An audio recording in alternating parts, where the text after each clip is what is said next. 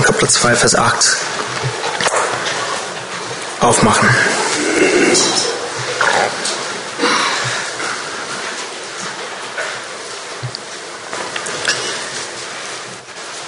Letzte Woche haben wir über Epheser Kapitel 3 gesprochen und das Geheimnis, das jetzt kein Geheimnis mehr ist, dass die Gemeinde so ist, wie sie ist. Diese bunte, vielfältige, vielfältige Mischung aus Leuten, die Jesus lieben und nachfolgen. Aber wir sind nur ein kleiner Teil dieses Leibes, dieses Geheimnis. Und es gibt auch Glieder in unser Körper, die es anders geht als wir. Ähm, leider. Und heute, wie Uwe schon gesagt und angekündigt hat, wollen wir besondere, besondere Zeit dafür nehmen und für unsere Geschwister beten. Wir glauben, wie Paulus geschrieben hat in 1. Korinther Kapitel 12, Vers 26, und wenn ein Glied leidet, so leiden alle Glieder mit. Und wenn ein Glied geehrt wird, so freuen sich alle. Leider leidet ein Teil von unser Körper. Und, äh, und das ist nichts, was Jesus gesagt hat, unnormal wäre für seine Gemeinde. Weil er hat auch, oder Paulus hat geschrieben in 2. Timotheus Kapitel 3, Vers 12, und alle, die gottesfürchtig leben wollen in Christus Jesus, werden Verfolgung erleiden. Alle. Paulus, ich würde gerne, dass es manche oder was anderes ist, aber leider steht hier alle. Wir werden alle die gottesfürchtig leben wollen in Christus Jesus, verfolgt werden. Das geschieht je nachdem, wo man lebt. Da sieht es immer anders aus. Wir leben im Westen, wir leben in einer säkularen Welt, die uns für unser Glauben an Jesus manchmal verhöhnt. In der Schule, am Arbeitsplatz wird oft uns, auf uns herabgesehen. Ach, Christen. Man kann uns als intolerant oder auch naiv bezeichnen. Und ich möchte das als Pastor niemals herunterspielen. Das ist schon schwer. Es ist real. Besonders für diejenigen, die noch in der Schule sind oder studieren. Denn der Zeitgeist unser, unseres westlichen Bildungssystems ist sehr gegen das Christentum gerichtet. Und für manche Menschen und manche Länder bedeutet Christsein, dass es schwer ist, einen Job zu bekommen oder Dienstleistungen in Anspruch zu nehmen, weil man als zweite, Zweitklasse, zweite Klasse ähm, angesehen wird. Für andere Menschen bedeutet es, dass sie von ihrer Familie und ihrer Kultur ausgegrenzt werden. Es kann auch zum Gefängnis oder auch sogar zu Tod bedeuten. Die Bibel sagt viel über die Verfolgung und über das Leiden der Christen. Wir haben leider in dieser kurzen Predigt nicht so viel Zeit äh, oder nicht die Zeit, die wir eigentlich brauchen, das Thema komplett anzugucken. Aber in der Zeit, die wir haben, ich möchte diese Offenbarung Kapitel 2, Vers 8 bis 11 lesen. Und das ist dieser Brief an die Gemeinde in Smyrna. Und da schreibt Jesus, und dem Engel der Gemeinde von Smyrna schreibe ich, das sagt der Erste und der Letzte, der tot war und lebendig geworden ist. Ich kenne deine Werke und deine Drangsal und deine Armut. Du bist aber reich und die Lästerung von denen, die sagen, sie seien Juden und sind es nicht, sondern eine Synagoge des Satans. Fürchte nicht von dem, was du erleiden wirst. Sehe, der Teufel wird ähnliche von euch in Gefängnis werfen, da ihr, damit ihr geprüft werdet. Und ihr werdet Drangsal haben, zehn Tage lang. Sei getreu bis in den Tod, so werde ich dir die Krone des Lebens geben. Wer ein Ohr hat, der höre, was der Geist den Gemeinden sagt. Wer überwindet, dem wird kein Leid geschehen von dem zweiten Tod. Wir wissen, dass dies ein echter Brief von Jesus an eine echte Gemeinde zur Zeit des Johannes war. Und dieser Brief Jesu an seine Gemeinde spiegeln auch die verschiedenen Situationen wider, in denen sich Gemeinden befinden können. Diese Gemeinde hatte unter Verfolgung zu leiden. Und als erstes wollen wir uns ansehen, wie Jesus sich der Gemeinde von Smyrna vorstellt. Das sagt der Erste und der Letzte, sagt er, der tot war und lebendig geworden ist. Diese Vorstellung, der Erste und der Letzte zu sein, geht auf Offenbarung 1 zurück. Da Jesus sagt, ich bin der Alpha und das Omega. Diese offenbart, dass Jesus der Herr über Zeit, Raum und die gesamte Geschichte ist. Er ist der Anfang und das Ende. Das ist unsere Perspektive als Christen, auch inmitten des Leids, Leidens. Gott, du bist souverän und hast alles unter Kontrolle. Ich weiß, dass das in der Theorie leicht zu sagen ist und inmitten des Leides schwer zu glauben oft ist. Vor allem, wenn wir daran denken, was unsere Brüder und Schwestern aufgrund von Verfolgung durchmachen. Und dann das Leid, das einige von euch durchmachen und, oder durchgemacht haben. Aber so offenbart sich Gott uns. Und so, es ist tröstlich zu wissen, dass Gott der Herr über seine Gemeinde und über unser Leben ist. Wir können mit der Hilfe des Heiligen Geistes in dieser Wahrheit ruhen, dass er das Alpha und das Omega ist. Und er ist nicht nur der Herr über Zeit, Raum und Geschichte. Er ist der Herr, der sich Zeit und Raum unterworfen und den Tod durch seine Auferstehung an Ostern besiegt hat. Und das ist der zweite Punkt, was wir hier sehen was Jesus zu seiner Gemeinde schreibt, die unter Verfolgung litt.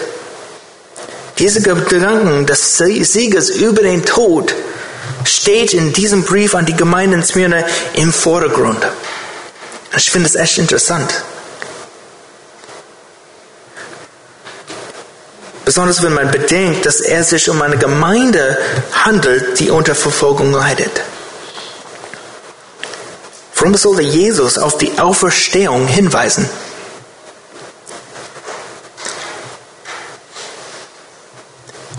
Weil die Auferstehung eine Quelle der Hoffnung ist für Christen.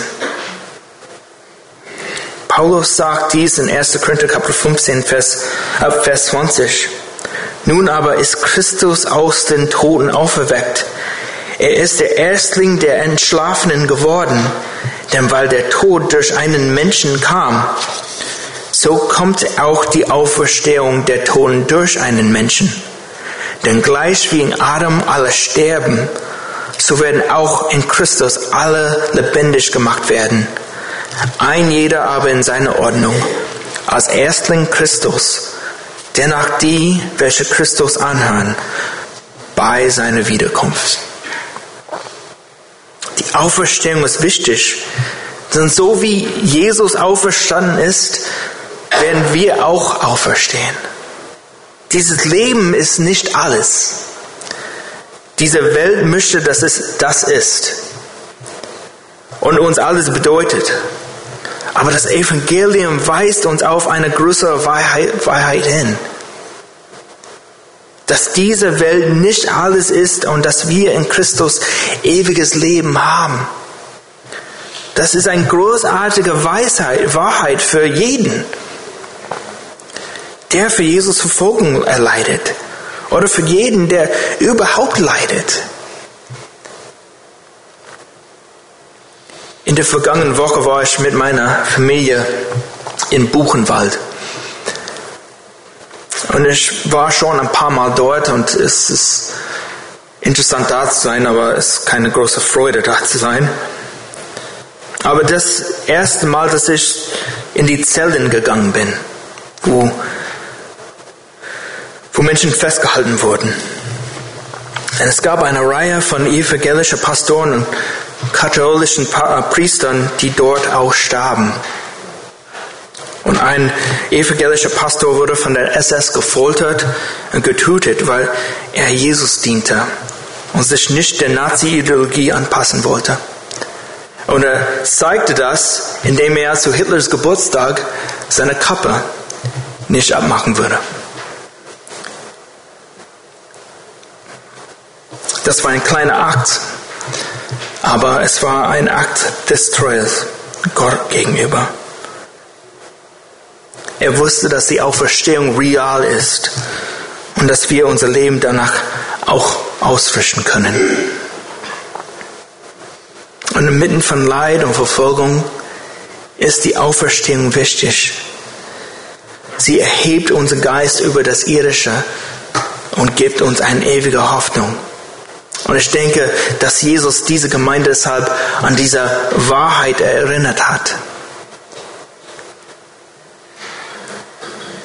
Jesus beschreibt nun in den Versen 9 bis 10 die Verfolgung, der diese Gemeinde ausgesetzt war. Jesus hat sie daran erinnert, dass er der Herr über Zeit und Raum ist. Und hat sie auch an die Hoffnung auf die Auferstehung erinnert. Und nun sagt er jetzt, ich kenne, ich kenne. Zwei Worte, aber zwei machtvolle Worte. Was hat Jesus gewusst? Was hat diese zwei Worte die Gemeinde bedeutet? Er wusste von ihren Werken, Drangsal und Armut. Nicht, was den Gläubigen Gottes widerfährt, ist für Gott eine Überraschung. Gott sagt hier, ich kenne. Er wusste es. Und Gott ist auch nicht ohne Mitleid für Leute, die leiden. Weil die Gemeinde ist sein Leib. Er ist Haupt dieser Gemeinde. Er ist ein großer Trost, wenn wir erkennen, dass Gott uns um unsere Brüder und Schwestern in Eritrea und auch Indien weiß. Es ist keine Überraschung für Gott, die wir heute vor Gott bringen. Gott kennt seine Gemeinde, er kennt seine Leute in die beiden Länder. Und er sagt zu denen, ich kenne, ich sehe euch, das überrascht mich nicht. Was ist Gottes Perspektive über sie? Sie sind aber reich. Gott sieht sie und sagt, ihr seid reich. Smyrna war eine reiche Stadt. Und doch waren die Christen dort arm. Sie würden wie Bürger zweiter Klasse behandelt und ihnen, würde, und ihnen würde wegen ihres Glaubens an Jesus der Zugang zu den Reichtümern der Stadt verwehrt. Sie waren arm. Und im Gegenzug dazu dachten die Christen an Laodicea, eine Gemeinde, die auch Jesus geschrieben hat. Er sagt da, Ihr, seid, ihr denkt, dass ihr reich seid, aber ihr seid eigentlich arm. Laodicea war eine arme, reiche Gemeinde. Smyrna war eine reiche, arme Gemeinde. Es ist besser, eine reiche, geistliche, reife Gemeinde zu sein und arm zu sein, als eine arme, reiche Gemeinde. Die Gemeinde in Smyrna war geistlich reich. Und das sagt uns etwas Wichtiges über unser Leben, aber auch über unsere Geschwister, wenn wir Videos angucken, wenn wir ganze Armut da sehen, wir können uns auf eine Weise sehen und Gott sieht uns total anders. Gott guckte diese Gemeinde hier in Smyrna an und meinte, ja, ihr seid arm. Ihr habt nicht so viel materielle Sachen, aber geistlich seid ihr reich. Sollen das nicht unterschätzen, wie Gott uns sieht. Was sollte die Christen in Smyrna tun? Sie sollten sich nicht fürchten von dem, was sie erleiden würden. Das ist unser letzter Punkt, was wir hier in diesem Brief sehen. Manchmal denken wir, dass Christen, die Verfolgung erleiden, fast übermenschlich sind. Und wir schätzen manchmal nicht die Tiefe der Angst, mit denen sie kämpfen. Sie kämpfen auch mit Angst. Angst ist ein starkes Gefühl und eine natürliche Emotion, wenn Menschen mit den Umständen konfrontiert werden, mit denen die Christen hier in Smyrna konfrontiert waren. Aber wenn Jesus sagt, dass ihr euch in dieser Situation nicht fürchten müsst, dann ist es für uns möglich mit seiner Hilfe keine Angst zu haben. Er wird den Menschen in dieser Situation nicht etwas sagen, was für sie unmöglich war. Gott ist nicht so. Sie konnten Frieden haben, auch wenn wir im Text lesen, dass sie in Gefängnis geworfen werden sollen. Sie können Frieden haben, auch wenn es ihren Tod bedeutete. Jesus wusste genau, was sein Volk erleiden würde. Er prüfte die Gemeinde hier in Smyrna. Und Gott prüft sie nicht, um sie zu vernichten, sondern um sie durch die Prüfung näher an ihn heranzuführen. Und diese Prüfung der Gemeinde in Smyrna ist uns ein Beispiel geworden. Weil wir lesen davon 2000 Jahre später und lernen für uns selbst davon. Und am Ende dieser Prüfung wartet eine Krone, sagt Jesus, des Lebens auf alle, die die Prüfung treu und geduldig ertragen. Das ist die Belohnung. Ewiges Leben.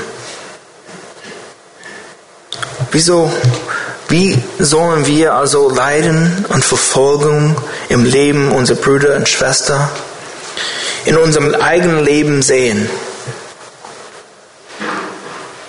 Wir sollen auf das hören, was Jesus hier sagt. Erstens, als Alpha und Omega ist der Herr über die Geschichte, über unsere Geschichte. Zweitens sollen wir unsere Perspektive neu bestimmen indem wir uns an die Hoffnung der Auferstehung erinnern.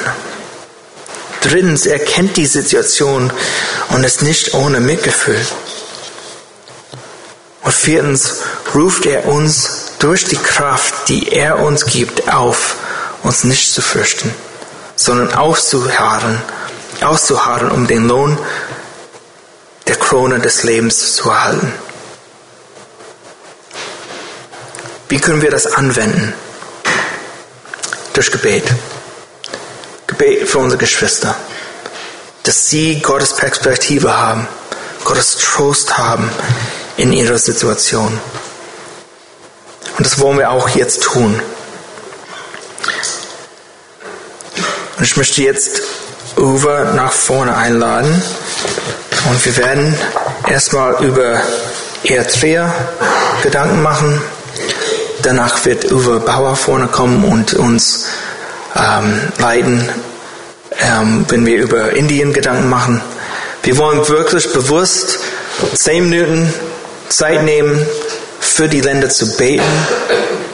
Und ich bitte euch auch, wenn ihr nach Hause geht, dass das nicht das letzte Mal diese Woche, dass ihr darüber betet, dass ihr auch die zwei Länder vielleicht in ihrer stille Zeit mitnimmt und dass ihr dafür auch betet. So, lass uns jetzt beten und oder Gedanken über Eritrea machen und dann in eine Zeit des Gebets gehen.